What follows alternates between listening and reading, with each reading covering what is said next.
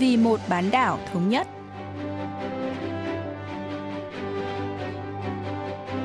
Mỹ Linh xin kính chào quý vị và các bạn. Mời quý vị và các bạn theo dõi chuyên mục Vì một bán đảo thống nhất của Đài Phát thanh Quốc tế Hàn Quốc KBS World Radio.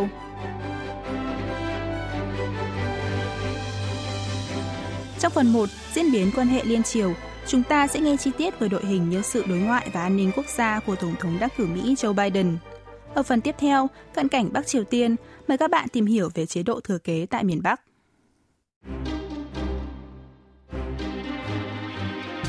Tổng thống Mỹ đắc cử Joe Biden ngày 23 tháng 11 giờ địa phương đã công bố danh sách đội ngũ quan chức cho nội các và Nhà Trắng, báo hiệu sự bắt đầu đẩy nhanh tốc độ hoàn thiện bộ máy chính phủ nhiệm kỳ tới. Trong đó, đáng chú ý là danh sách đội ngũ quan chức an ninh và ngoại giao Ông Joe Biden đã chỉ định cựu Thứ trưởng Ngoại giao Antony Blinken giữ chức Ngoại trưởng Mỹ nhiệm kỳ tiếp theo. Trong cuộc bầu cử Tổng thống Mỹ vừa qua, ông Blinken là thành viên nhóm cố vấn chính sách đối ngoại và là một trong các trợ lý thân cận của ông Biden. Sau đây, nhà bình luận chính trị Lee Jong-hun sẽ giải thích về đội ngũ quan chức ngoại giao sắp tới của chính phủ Mỹ. 전반적으로 지금 미국 내에서 어떻게 평가가 나오고 있냐 하면 với sự trở lại của một số quan chức từng dưới quyền cựu Tổng thống Barack Obama, một thuật ngữ mới mang tên nhiệm kỳ 2,5 của ông Obama đã xuất hiện. Những quan chức này bao gồm ông Antony Blinken, người được chỉ định làm chức ngoại trưởng, và Jake Sullivan, người được chọn làm cố vấn an ninh quốc gia Nhà Trắng. Ngoài ra, cựu phó giám đốc cơ quan tình báo trung ương Avril Haines được chọn vào vị trí giám đốc cơ quan này. Chức Bộ trưởng An ninh Nội địa được giao cho cựu Phó Bộ trưởng Bộ này Alejandro Mayorkas. Những quan chức này được cho là sẽ kế thừa đường lối chính sách trước đây của đảng Dân Chủ trong các vấn đề đối ngoại và an ninh quốc gia. 이런 그 전망이 지금 나오고 있는 그런 상황입니다. Trong số những quan chức kể trên, Hàn Quốc đặc biệt chú ý đến ông Antony Blinken do quan điểm của ông về ngoại giao xung quanh bán đảo Hàn Quốc và vấn đề hạt nhân Bắc Triều Tiên. Ông từng gọi Chủ tịch Ủy ban Quốc vụ Bắc Triều Tiên Kim Jong-un là một trong những kẻ bạo lực tồi tệ nhất. Ông cũng mạnh mẽ chỉ trích chính sách ngoại giao của Tổng thống đương nhiệm Donald Trump với miền Bắc và cho rằng Mỹ đã tham gia ba hội nghị thượng đỉnh vô nghĩa với Bắc Triều Tiên mà không có sự chuẩn bị nào. Một số nhà phân tích dự đoán chính phủ ông Biden sẽ có những chính sách gây áp lực lớn hơn lên Bình Nhưỡng. Do chính quyền cựu Tổng thống Obama đã từng đề xuất đàm phán ngoại giao với miền Bắc nhiều lần. Hơn nữa, năng lực hạt nhân của Bắc Triều Tiên hiện đã phát triển đáng kể. Nhiều người cho rằng chiến lược của ông Biden sẽ khác với ông Obama. Ông Lee Jong-hun cho biết. 뭐꼭 강경론자라고 보기만은 좀 어렵지 않나 이렇게 생각이 들어요. 그러니까 Tôi không nghĩ người theo đường lối đối thoại như ông Antony Blinken sẽ áp dụng chính sách hoàn toàn cứng rắn với Bình Nhưỡng. Trước khi tham gia vào bất kỳ cuộc đàm phán nào, chính phủ Tổng thống đắc cử Joe Biden sẽ phân tích kỹ lưỡng khả năng hạt nhân của Bắc Triều Tiên. Mỹ sẽ phải xác minh xem miền Bắc có thực sự hoàn thành việc phát triển tên lửa tầm xa mới như công bố hay chưa. Tôi cho rằng, cho dù theo cách ôn hòa hay cứng rắn, thì Washington vẫn sẽ theo đuổi cách tiếp cận thực tế hơn với Bình Nhưỡng. Để giải quyết chương trình hạt nhân của Bắc Triều Tiên, đội ngũ an ninh ngoại giao của ông Biden ủng hộ một thỏa thuận tương tự như thỏa thuận hạt nhân với Iran, trong đó tập trung vào đàm phán, nhiều hơn là gây sức ép. Vì vậy, tôi không nghĩ chính phủ ông Joe Biden sẽ gây áp lực quá nhiều lên miền Bắc. 그렇게까지 뭐 극단적으로 북한을 몰아세우거나 이런 방향으로 갈것 같지는 않습니다. Ngoại trưởng sắp nhận chức Anthony Blinken và Cố vấn An ninh Quốc gia Nhà Trắng Jake Sullivan đều từng cho rằng một thỏa thuận hạt nhân tương tự như thỏa thuận với Iran sẽ là một giải pháp lý tưởng cho vấn đề hạt nhân Bắc Triều Tiên. Đặc biệt, ông Blinken đã góp công lớn vào việc ký kết thỏa thuận hạt nhân với Iran trên cương vị Cố vấn An ninh Quốc gia Nhà Trắng, thời ông Biden còn giữ chức Phó Tổng thống. Trong một chương trình trên đài CBS của Mỹ vào tháng 9 vừa qua, ông Blinken cho rằng chính phủ cựu Tổng thống Obama đã thành công với Iran và Mỹ sẽ có thể làm điều tương tự với Bắc Triều Tiên. Ông Sullivan cũng đưa ra nhận xét tương tự trong một cuộc thảo luận về chính sách đối ngoại tại Hiệp hội châu Á Asia Society ở New York vào tháng 5 năm 2016 khi ông đang là cố vấn chính sách cho chiến dịch tranh cử tổng thống của bà Hillary Clinton. Nhà bình luận Lee Jong-hun sẽ giải thích rõ hơn về thỏa thuận hạt nhân Iran. 핵 이슈와 관련해서 미국 정부가 이제 대응하는 기조가 크게 이제 두 가지 방식이 있습니다. 그러니까 Mỹ giải quyết vấn đề hạt nhân của các nước theo hai cách khác nhau. Cách thứ nhất mang tên mô hình Libya, tức là giải pháp yêu cầu một nước từ bỏ hoàn toàn các chương trình hạt nhân để đổi lại hỗ trợ kinh tế quy mô lớn. Ngược lại, cách thứ hai với tên gọi mô hình Iran, kêu gọi giải trừ hạt nhân bằng phương pháp tiếp cận từng bước, Phương pháp này có thể thúc đẩy Bắc Triều Tiên dần dần loại bỏ chương trình hạt nhân để đổi lấy nới lỏng một phần các lệnh trừng phạt kinh tế. Tất nhiên, cách tiếp cận theo từng giai đoạn như vậy yêu cầu nhiều thời gian. Theo ông Blinken và ông Sullivan, chính phủ Mỹ nhiệm kỳ tới có thể sẽ chọn phương pháp này.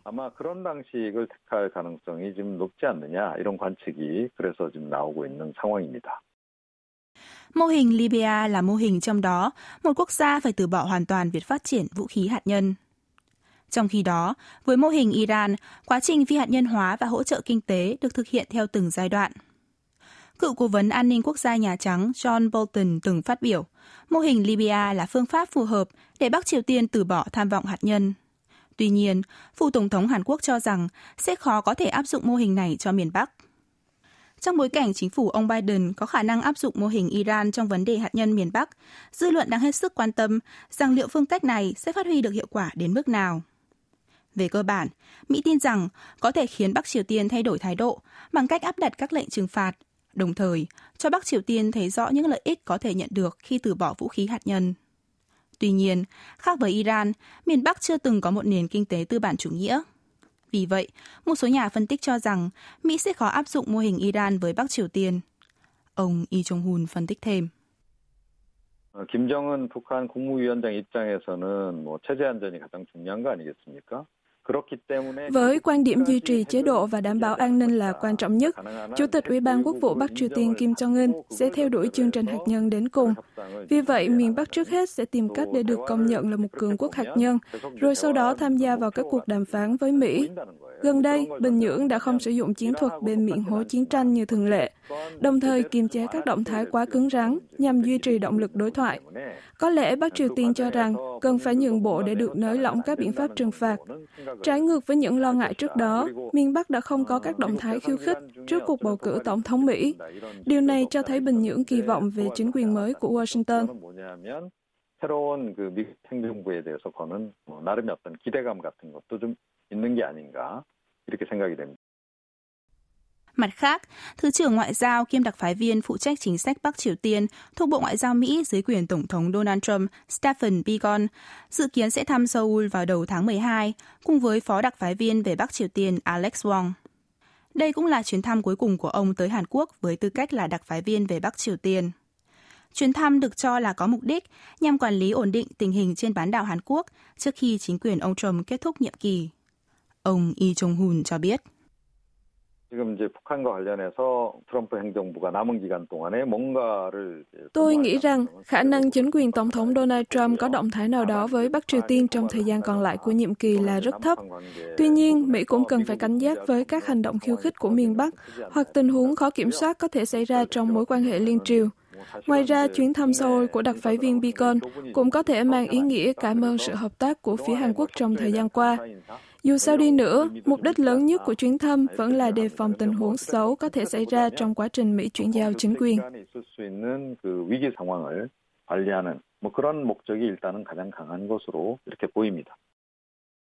Bình Nhưỡng và Washington đều đang suy tính cách giành ưu thế trong các cuộc đàm phán trong tương lai khi chính phủ mới của Mỹ ra mắt. Trước khả năng Bắc Triều Tiên có thể tiến hành thử tên lửa vào đầu năm tới, Hàn Quốc cần xem xét chính sách về miền Bắc của chính quyền ông Joe Biden và chuẩn bị kỹ lưỡng để đối phó với bất kỳ hành động khiêu khích nào từ Bình Nhưỡng. Hàn Quốc cần cân nhắc mọi tình huống có thể xảy ra và đưa ra các biện pháp đối phó được lên kế hoạch cẩn thận.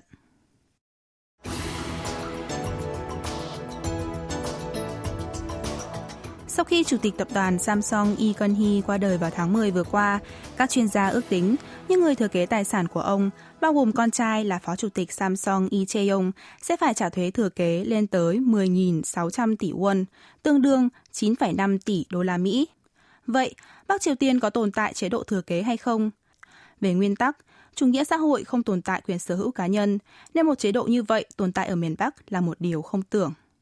Sau đây, luật sư Oh Hyun Trung giải thích chi tiết về chế độ thừa kế tài sản tại miền Bắc. 이제 뭐 결론부터 말씀드리면 북한에도 상속 제도가 존재하긴 합니다. Trên thực tế, chế độ thừa kế thực sự tồn tại ở Bắc Triều Tiên, mặc dù các nước xã hội chủ nghĩa và các nhà tư tưởng xã hội chủ nghĩa, trong đó có các mát, từ lâu đã kêu gọi xóa bỏ chế độ này. Liên Xô cũ đã bãi bỏ luật thừa kế vào năm 1918, ngay sau cách mạng tháng 10 Nga, và giải thích đây là sự hoàn trả toàn bộ tài sản tư nhân cho xã hội. Tuy nhiên, nước này đã áp dụng lại luật thừa kế từ năm 1920. Ở Bắc Triều Tiên, luật dân sự cũng công nhận quyền sở hữu tài sản riêng và quyền thừa kế một phần tài sản của công dân. Miền Bắc chia quyền sở hữu thành ba loại, gồm sở hữu nhà nước, sở hữu nhóm hợp tác xã hội và sở hữu cá nhân. Ban đầu, Bắc Triều Tiên không công nhận quyền thừa kế vì cho rằng đây là hiện thân cho sự bóc lột của chủ nghĩa tư bản. Tuy nhiên sau đó, Bình Nhưỡng đã ban hành chế độ phân biệt giữa tài sản cá nhân và tài sản gia đình, đồng thời công nhận quyền thừa kế tài sản cá nhân. 그러다가 이제 재산을 개인 소지품 수준인 개별 재산과 가정 재산으로 나눠 가지고 개별 재산에 한해서는 상속을 인정하고 있습니다. Theo đó, người dân có thể sở hữu tài sản cá nhân ở Bắc Triều Tiên. Người dân có thể sở hữu tài sản có được do lao động, hay nói đúng hơn là tiền lương. Ngoài ra, còn có các nguồn thu nhập bổ sung từ nhà nước hoặc xã hội. Sản phẩm từ các công việc phụ như làm bếp, làm vườn, tài sản thừa kế hoặc quà tặng, nhà cửa, hàng hóa sử dụng cho gia đình và mục đích văn hóa, vật dụng hàng ngày và xe hơi. Trong số đó, có luật quy định riêng về sở hữu cá nhân đối với đất đai và nhà ở. Ông Oh Hyun Chung cho biết. 토지 같은 경우에는 북한 토지법 구조에 의해서 북한 주민은 토지를 소유할 수 없다고 되어 있습니다. Luật đất đai của Bắc Triều Tiên không cho phép công dân sở hữu đất, nhưng có thể sở hữu sản phẩm mà họ sản xuất được theo hợp tác xã. Nhà ở được nhà nước phân phối cho người dân dựa trên một số tiêu chuẩn. Theo Điều 50 Luật Dân sự, công dân miền Bắc không có quyền sở hữu, mà chỉ có quyền sử dụng nhà ở. Mặc dù vậy, họ có thể sở hữu nhà riêng nếu đó là nhà đứng tên cá nhân, được truyền lại từ tổ tiên mà không phải do nhà nước hoặc doanh nghiệp nhà nước cung cấp. Tuy nhiên, tỷ lệ này là cực kỳ thấp. Quyền thừa kế tài sản cá nhân được nêu cụ thể trong luật thừa kế sửa đổi năm 2002. Nếu một cá nhân bị chiếm đoạt tài sản bất hợp pháp, họ có thể khởi kiện dân sự để đòi lại tài sản.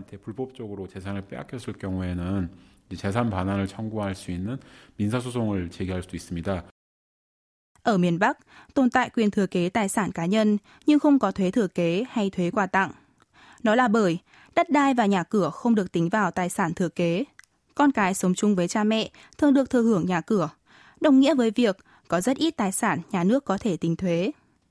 Theo luật, thứ tự thừa kế là vợ hoặc chồng, con ruột, con nuôi, thai nhi, cha mẹ ruột, cha mẹ nuôi và cha mẹ kế. Luật sư Ô Hyun Trung lý giải. 상속 결격자에게는 상속을 박탈하는 제도가 있습니다. 피상속인 즉 돌아가신 분을 생존 당시에 몹시 학대했다거나 theo luật thừa kế của Bắc Triều Tiên được sửa đổi vào năm 2002, người dân có quyền được thừa kế nhà cửa, ô tô, tiền bạc, tiền tiết kiệm, sổ sách, đồ gia dụng và nhu yếu phẩm hàng ngày. Trường hợp có hai người thừa kế cùng hạng trở lên, thì phần thừa kế của họ được chia đều. Những người chăm sóc hoặc giúp đỡ những người trao thừa kế khi còn sống, người không đủ khả năng lao động và người thu nhập kém, có thể được nhận nhiều tài sản thừa kế hơn. Ngược lại, những người bỏ bê bổn phận phụng dưỡng người đã khuất có thể nhận được ít tài sản hơn. Trong trường hợp người lập di chúc muốn tặng tài sản của mình cho người không thuộc diện thừa kế, ít nhất một nửa tài sản thừa kế sẽ được chia cho vợ hoặc chồng, con cái, cha mẹ và một phần ba trở lên cho cháu, ông bà, anh chị em của người đó. Nếu không có người thừa kế, cơ quan hành chính địa phương sẽ chỉ định người quản lý tài sản thừa kế. 그리고 또 상속인이 아무도 존재하지 않을 경우에는 주민행정기관이 재산 관리자를 선정을 합니다. Chiến tranh Triều Tiên từ năm 1950 đến năm 1953 đã chia cắt nhiều gia đình ở hai miền Nam Bắc bởi đường biên giới liên triều.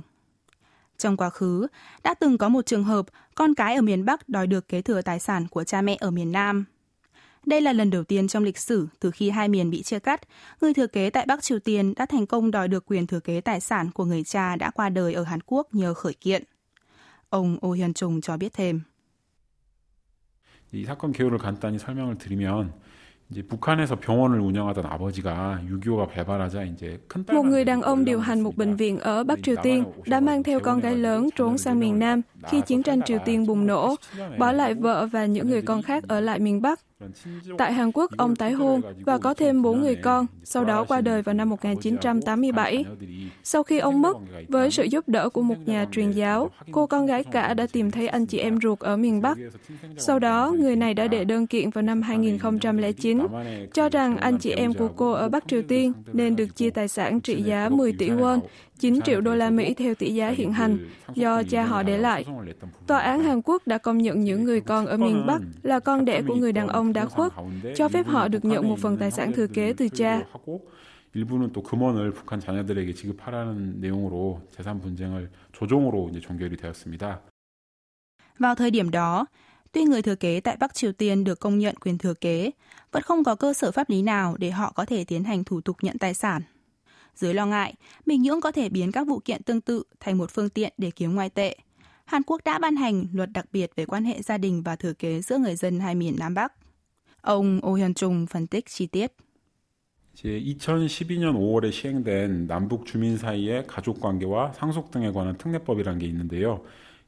Luật đặc biệt về quan hệ gia đình và thừa kế giữa người dân hai miền Nam Bắc được ban hành vào tháng 5 năm 2012 quy định người dân Bắc Triều Tiên có thể khởi kiện đòi tài sản thừa kế ở Hàn Quốc theo Điều 999 Luật Dân sự Hàn Quốc. Theo luật, nếu một người kết hôn ở miền Bắc trước Hiệp định đình chiến chiến tranh Triều Tiên ngày 27 tháng 7 năm 1953, nhưng sau đó trốn sang miền Nam và tái hôn, người này sẽ không được nộp đơn xin hủy cuộc hôn nhân đầu tiên với lý do không được kết hôn khi đã có vợ hoặc chồng. Do đó, người vợ hoặc chồng đầu tiên ở miền Bắc cũng có quyền được thừa kế tài sản. Tương tự, con cái ở Bắc Triều Tiên có quyền được chia tài sản cho cha mẹ sống ở Hàn Quốc và có quyền chỉ định một người chịu trách nhiệm quản lý tài sản của họ ở miền Nam.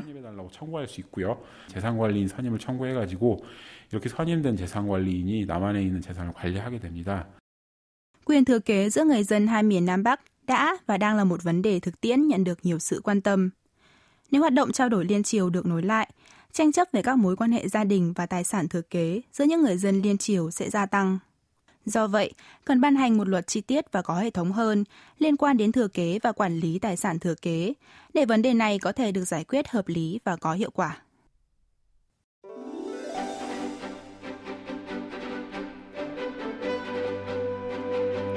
Quý vị và các bạn vừa lắng nghe chuyên mục Vì một bán đảo thống nhất của Đài Phát thanh Quốc tế Hàn Quốc KBS World Radio. Cảm ơn quý vị và các bạn đã quan tâm theo dõi. Xin kính chào tạm biệt và hẹn gặp lại trong chuyên mục tuần sau.